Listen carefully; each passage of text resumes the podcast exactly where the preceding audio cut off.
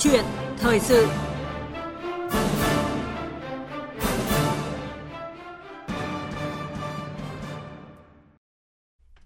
Thưa quý vị, thưa các bạn, trong thời gian qua, nhất là sau khi có sự ra đời của luật hợp tác xã năm 2012, kinh tế hợp tác xã đã có những đổi mới hết sức quan trọng, không chỉ mang lại lợi ích cho các thành viên tham gia mà còn góp phần đưa những chủ trương, chính sách của Đảng, nhà nước đến gần hơn với người dân. Cần làm gì để hợp tác xã phát triển đạt hiệu quả hơn nữa và trở thành phong trào sâu rộng trong thời gian tới? Câu chuyện thời sự hôm nay thì chúng tôi bàn về chủ đề mô hình hợp tác xã kiểu mới khơi dậy sức mạnh tập thể trong phát triển kinh tế với sự tham gia của tiến sĩ Phạm Thị Tố Oanh, trưởng ban chính sách và phát triển hợp tác xã, Liên minh Hợp tác xã Việt Nam. Quý vị và các bạn quan tâm đến nội dung này và muốn chia sẻ ý kiến của mình, xin hãy gọi đến số điện thoại 0243 934 9483 và 02435 563 563. Bây giờ xin mời biên tập viên Hương Giang bắt đầu cuộc trao đổi. Trước hết xin trân trọng cảm ơn uh, tiến sĩ Phạm Thị Tố Anh uh, đã tham gia chương trình của chúng tôi ngày hôm nay. Xin chào biên tập viên Hương Giang và xin chào các tất cả các thính giả nghe đài. Vâng. Thưa tiến sĩ Phạm Thị Tố Anh, thưa quý vị thính giả, uh, vận hành theo luật hợp tác xã năm 2012 thì nhiều mô hình hợp tác xã kiểu mới đã được hình thành và dần xóa bỏ cái hình thức sản xuất manh mún nhỏ lẻ và hướng tới cái mô hình liên kết chuỗi, tạo sự chuyển biến về chất cho hoạt động sản xuất kinh doanh. À, trước khi có những cái trao đổi sâu với khách mời thì mời à, quý vị thính giả cùng theo dõi một phóng sự ngắn sau đây ạ. Được thành lập năm 2016, Hợp tác xã Nông nghiệp Rạch Lợp, xã Tân Hùng là một trong những hợp tác xã điển hình của huyện Tiểu Cần, tỉnh Trà Vinh. Trước khi tham gia hợp tác xã, đa số nông dân địa phương là những hộ sản xuất đơn lẻ. Mỗi gia đình trồng một giống lúa nên không tạo ra được sản phẩm hàng hóa, nông sản thường xuyên bị ép giá. Nhìn nhận được khó khăn này, Ban Quản trị Hợp tác xã đã vận động bà con xuống cùng một loại giống, cùng một thời điểm, cung ứng vật tư đầu vào rẻ hơn và bắt tay với các doanh nghiệp để tiêu thụ đầu ra cho bà con. Ông Huỳnh Đăng Khoa, Chủ tịch Hội đồng Quản trị Hợp tác xã Nông nghiệp Rạch Lợp chia sẻ. Thứ nhất là chúng ta được số lượng hàng hóa lớn. Thứ hai nữa chúng ta cung cấp cái dịch vụ cho thành viên chúng ta sẽ được số lượng lớn. Thì chúng ta sẽ đi mua với cái giá là là mua tận gốc thành ra là giá hiện nay đối với thành viên hợp xã sử dụng dịch vụ về cái ờ, đầu vào cũng như đầu ra là tốt nhất các hợp tác xã kiểu mới hiện nay có thể thay đổi kế hoạch theo tín hiệu thị trường, tập hợp được sự hợp tác giữa các thành viên tạo nên sức mạnh của một tập thể để tăng sức cạnh tranh. Anh Dương Văn Nam, giám đốc hợp tác xã nông nghiệp sạch Nam Vũ, xã Liên Mạc, huyện Thanh Hà, tỉnh Hải Dương cho biết – Ban quản trị hợp tác xã đã vận động thành viên trồng ổi theo tiêu chuẩn Việt Gáp. Mỗi năm có 100 tấn ổi của hợp tác xã được tiêu thụ trong chuỗi cửa hàng Vinmart. Giá trị sản phẩm cao hơn nhiều so với trước đây. Chủ yếu là chúng tôi là đưa vào trong Vin cũng thấy được có hiệu quả tốt. Một năm thì hợp tác xã của chúng tôi thì được khoảng độ gần 400 tấn ổi thì đưa được vào trong Vin khoảng độ 100 tấn. Còn lại thì đưa tiêu thụ ở các chợ đầu mối,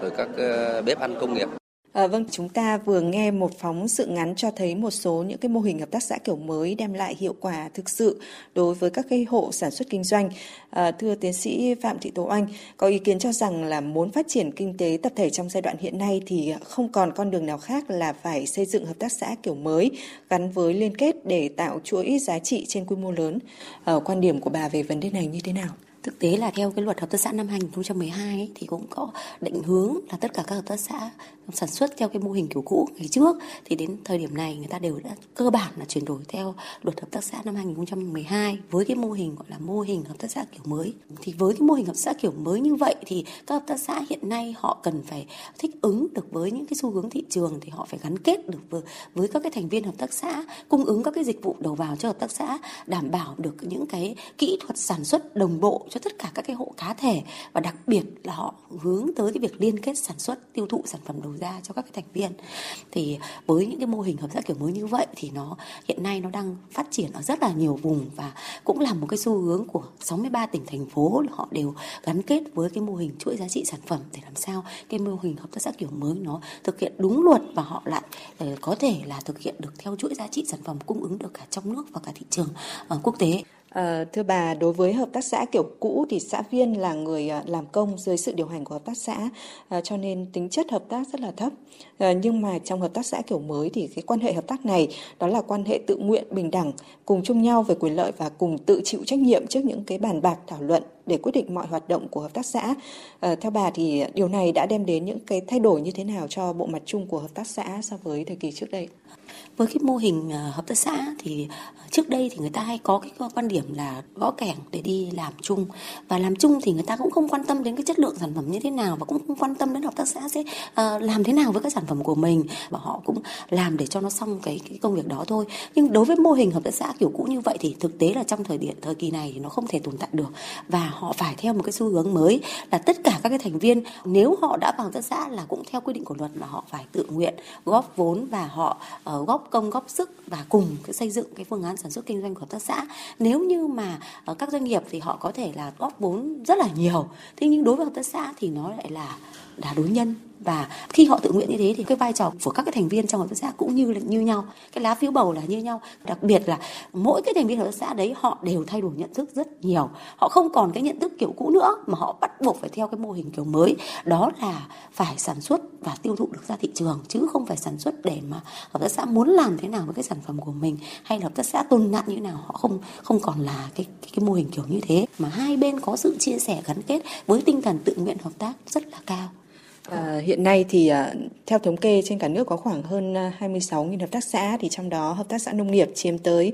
khoảng 65% và số lượng hợp tác xã thì đã tăng khoảng ờ, 60% so với năm 2003. À, ờ, thưa bà không thể phủ nhận là sau hơn 15 năm thực hiện nghị quyết số 13 về kinh tế tập thể, đặc biệt là sau khi có sự ra đời của luật hợp tác xã năm 2012 thì cũng đã mang lại một cái ờ, sức sống mới cho cái khu vực kinh tế tập thể nói chung và các cái hợp tác xã nói riêng. À, tuy nhiên cũng cần phải nhìn nhận một vấn đề đó là cái số lượng hợp tác xã ở nước ta hiện nay tuy nhiều nhưng mà chưa mạnh. À, tôi lấy ví dụ là chẳng hạn trong số hơn à, 16.000 hợp tác xã nông nghiệp thì có tới trên 40% là hoạt động chưa hiệu quả. À, theo bà thì đâu là điểm nghẽn đối với các cái hợp tác xã kiểu mới trong quá trình hoạt động hiện nay? Thực tế thì trong cái giai đoạn từ năm 2003 tức là khi mình có cái nghị quyết 13 uh, ờ, của ban chấp hành trung ương Đảng về việc phát triển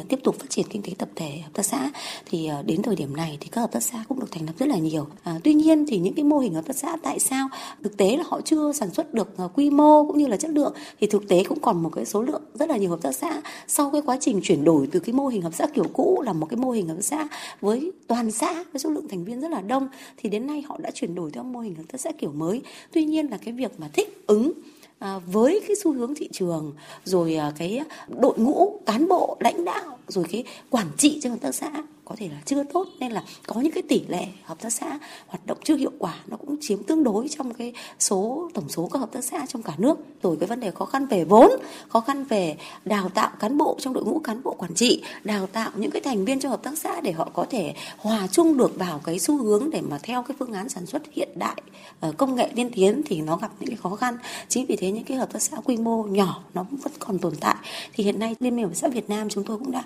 xây dựng cái định hướng cho giai đoạn 2021 2021-2030 ấy, thì chúng tôi cũng định hướng là phải liên kết các cái mô hình hợp tác xã nhỏ lẻ như vậy thành những cái mô hình hợp tác xã có quy mô lớn để làm sao mình dần dần uh, nâng các cái hợp tác xã mà hoạt động chưa hiệu quả đó lên thúc đẩy họ để làm sao cái cái mô hình đó nó hoạt động hiệu quả và thích ứng được cùng với cái xu hướng phát triển kinh tế tập thể trong cả nước cho cái giai đoạn 2021 2030. Hiện nay chính phủ có tới à, 6 chính sách hỗ trợ và 5 ưu đãi lớn cho khu vực kinh tế tập thể. Nhưng mà theo một cái thống kê mới nhất của Quỹ hỗ trợ phát triển hợp tác xã Trung ương cho thấy thì chỉ có khoảng 20% các hợp tác xã có khả năng tự lực vốn sản xuất, à, trong khi đó khả năng tiếp cận nguồn vốn tín dụng ưu đãi chỉ chiếm tỷ lệ à, chưa đến 1%.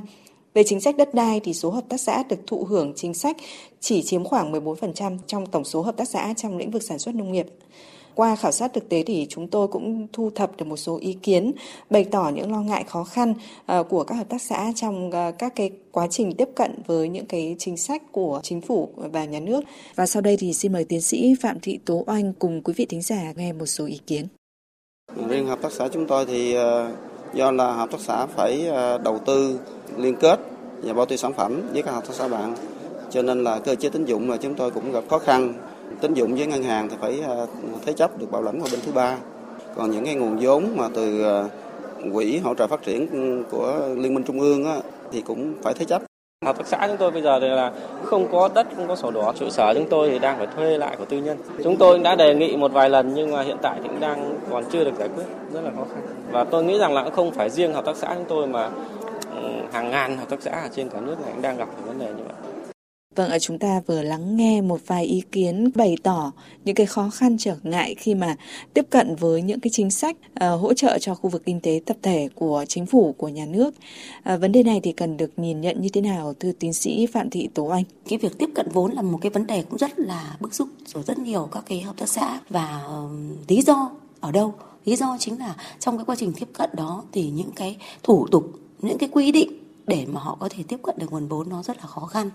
À, đối với khu vực Liên minh hợp tác Việt Nam chúng tôi thì hiện nay đang được giao quản lý cái quỹ hỗ trợ phát triển hợp tác xã thì cái quỹ này hiện nay cũng có 450 tỷ. Đấy và chúng tôi cũng uh, là quỹ trung ương còn ở địa phương thì hiện nay cũng có hơn 1.000 tỷ và cộng với cái quỹ quay vòng thì tổng số cả nước hơn 2.000 tỷ. Tuy nhiên là các hợp tác xã mà khi mà tiếp cận đến cái nguồn vốn này thì với lãi suất chỉ có 5,15% thấp hơn so với lãi suất ngân hàng. Uh, nhưng các cái thủ tục thì nó cũng ngang ngửa với ngân hàng. Mà các hợp tác xã thì trụ sở từng không có giấy tờ mà để làm cái tài sản đảm bảo cũng không có vì thế nên là cái thủ tục để mà tiếp cận cái nguồn vốn này thì nó cũng gặp những cái trở ngại như vậy. Vậy thì thường là các hợp tác xã này tiếp cận được vốn thì thường họ hay phải mang tài sản cá nhân ra để có thể là à, làm tài sản đảm bảo. Tuy nhiên không phải tất cả các hợp tác xã đều có đủ các điều kiện như thế và các thành viên người ta cũng để ờ, mang cái tài sản à, của mình ra để mà chúng họ có tiếp cận được cái nguồn vốn đấy. Như vậy thì nó cũng là một cái, cái trở ngại nhưng mà cũng là một cái tháo gỡ là trong thời gian vừa qua thì liên minh hợp tác Việt Nam chúng tôi cũng có đề xuất với chính phủ và sắp tới thì cũng hy vọng là à, nếu được thì chúng tôi sẽ ừ, tháo gỡ cái cái phần chính sách này để có thể cho các hợp tác xã có thể là vay tín chấp từ cái tài sản của uh, cá nhân của các cái thành viên hợp tác xã. Bên cạnh đó thì có thể là sử dụng luôn cái tài sản vay vốn đó để có thể là làm tài sản thế chấp thì hợp tác xã có thể là uh, tiếp cận một cách dễ dàng hơn với cái nguồn vốn vay cái mặt uh, chính sách đất đai ấy, thì thực tế là nhà nước cũng có rất nhiều những cái ưu đãi để hỗ trợ cho các cái hợp tác xã. Tuy nhiên là có một cái vướng mắc trở ngại đó là ở địa phương thì hiện nay quỹ đất cũng rất là hạn hẹp. Chính vì thế nên là ờ, chính quyền địa phương mặc dù có những chính sách đấy chính quyền địa phương cũng đều biết nhưng họ cũng không thể nào mà bố trí được cái cái nguồn quỹ đất để mà có thể là giao cho hợp tác xã để hợp tác xã có thể thực hiện được đúng những cái uh, mục tiêu cũng như là những cái chủ trương định hướng của nhà nước vì phải thế nên là cái tỷ lệ mà hợp tác xã mà được thụ hưởng các chính sách đất đai đấy nó chiếm tỷ lệ rất là thấp. Dạ vâng. À, từ thực tế những cái khó khăn như vậy thì à, theo bà cần à, những cái trợ giúp gì nữa từ phía nhà nước à, để có thể thúc đẩy cho các cái hợp tác xã phát triển? Thực tế thì ờ, ờ, các hợp tác xã thì nó là những cái tổ chức nó là cái tổ chức yếu thế trong xã hội. Tuy nhiên thì nó lại có vai trò rất là quan trọng đó là huy động được sức mạnh cộng đồng phát triển kinh tế cộng đồng bảo vệ uh, các cái bản sắc dân tộc rồi cũng như là bảo vệ an ninh quốc phòng. Vậy thì chúng ta bây giờ phải có những cái chính sách đứt phá hơn mạnh mẽ hơn, rõ ràng hơn vào các cái lĩnh vực. Giống như trong nghị quyết 13 thì chúng ta chỉ nêu lên các cái chính sách tập trung vào lĩnh vực nông nghiệp. Vậy thì hợp tác xã có rất nhiều các hợp tác xã trong các lĩnh vực khác thì hiện nay giao cho rất nhiều bộ quản lý nhưng đến khi tổng kết thì lại giao cho liên minh hợp tác xã Việt Nam. Vậy thì ví dụ bộ xây dựng thì quản lý hợp tác xã xây dựng bộ uh, giao thông vận tải thì quản lý hợp tác xã vận tải tức là rất nhiều lĩnh vực. Vậy thì chúng ta phải có những cái chính sách cho các cái loại hình hợp tác xã thích ứng với các cái luật khác nhau. Rồi bên cạnh đó có những cái chính sách hỗ trợ cho hợp tác xã nó phải rõ ràng và cụ thể để làm sao có những cái chính sách mà nó phải đi được vào đời sống. Ví dụ như cái quyết định 2261 của thủ tướng chính phủ ban hành ra nhưng thực ra các hợp tác xã được thụ hưởng rất ít. Mặc dù đấy là một quyết định các hợp tác xã rất là trông chờ, rất là hy vọng. Nhưng thực tế là các tỉnh vướng mắc, các hợp tác xã vướng mắc và bây giờ các nguồn ngân sách của địa phương thì giao về cho địa phương cân đối. Các địa phương không thể cân đối được thì các hợp tác cũng không thể nào thụ hưởng được những chính sách đó. Và đặc biệt là những chính sách của đảng và nhà nước trong thời gian qua thì nó rất là chồng chéo rất là không đồng bộ. Bộ nào cũng làm cùng một cái nội dung hay là giao cho cái quản lý nhà nước cho uh, sở kế hoạch đầu tư của các tỉnh. Thế thực tế là khi tất cả những cái nội dung trong quá trình triển khai thì lại giao cho liên minh hợp tác xã cấp tỉnh rồi liên minh hợp tác xã Việt Nam. Thế vậy thì khi mà làm ấy thì chúng tôi không thể nào có nguồn lực để mà hỗ trợ hợp tác xã một cách tối đa nhất mà các cái nguồn lực đấy nó giải rác ở rất là nhiều các cái nơi khác nhau và nó không trở thành một cái đồng bộ và hỗ trợ chung cho hợp tác xã để đi theo vào những cái hướng cụ thể. Thì tôi rất là mong muốn là có những cái chính sách đề xuất để làm sao mà chúng ta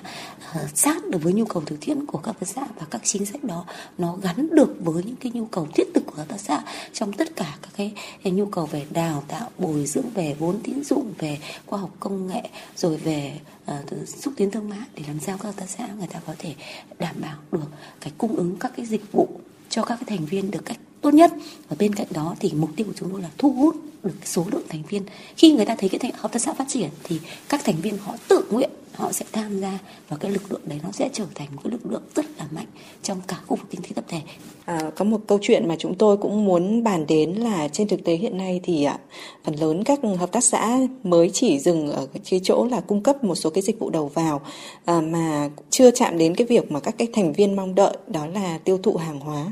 Thì theo bà, đâu là nguyên nhân mà chúng ta chưa đạt được cái mục tiêu như mong muốn đặt ra? thực tế là chúng ta có thể nhìn thấy là cái việc tiêu thụ sản phẩm ấy, nó không chỉ riêng của đối với hợp tác xã, mà nó đối với kể cả doanh nghiệp cái tiếp cận cái sản phẩm đầu ra đối với các cái thị trường trong nước và cả nước ngoài nó cũng là một cái bài toán rất là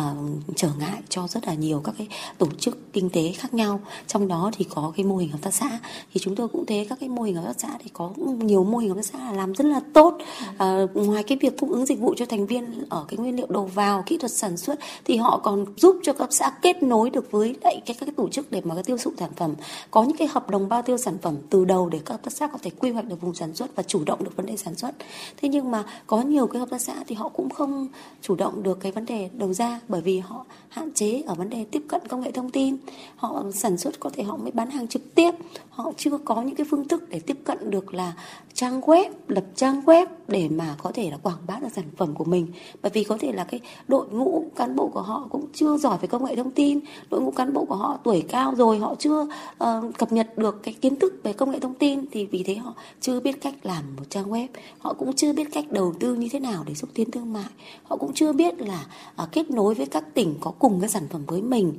hay họ cũng không biết là kết nối các cái sản phẩm của cả cái vùng miền như thế nào để làm sao mà cái sản phẩm của họ có được thương hiệu. Cái sản phẩm của họ nó nâng cao được chất lượng. Cái sản phẩm của họ đáp ứng được cái nhu cầu của người tiêu dùng mã vạch truy xuất nguồn gốc. Thì đấy là một cái trở ngại rất là lớn đối với hợp tác xã. Thực tế là có rất nhiều hợp tác xã họ có những cái sản phẩm truyền thống nhưng họ chưa biết cách làm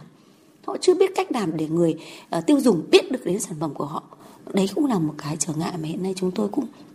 rất là mong muốn là có những cái chương trình cụ thể để có thể hỗ trợ hợp tác xã trong vòng 5 năm tới thì chúng tôi cũng đang có những cái đề án cụ thể để hỗ trợ cho cả những cái vùng uh, người ta có kiến thức có mô hình hợp tác xã hoạt động hiệu quả rồi, nhưng đẩy mạnh cái tiêu thụ sản phẩm đó, rồi các cái hợp tác xã ở những cái vùng đồng bào dân tộc thiểu số và miền núi, thì cái vấn đề đó nó còn yếu kém hơn rất là nhiều. Thì chúng tôi hiện nay cũng đang tham gia cái chương trình phối hợp với ủy ban dân tộc ở miền núi, thì chúng tôi cũng à, ủy ban dân tộc thì chúng tôi sẽ làm một cái chương trình gắn kết để mà là xây dựng các cái mô hình giúp cho các hợp tác xã tiêu thụ sản phẩm ở những cái vùng đồng bào dân tộc thiểu số và miền núi. Thì những cái chương trình này tôi hy vọng là nó sẽ thúc đẩy và nó sẽ giúp giải quyết cái bài toán mà chúng ta đã gặp trở ngại trong nhiều năm qua đối với cái thị trường tiêu thụ sản phẩm của các hợp tác xã.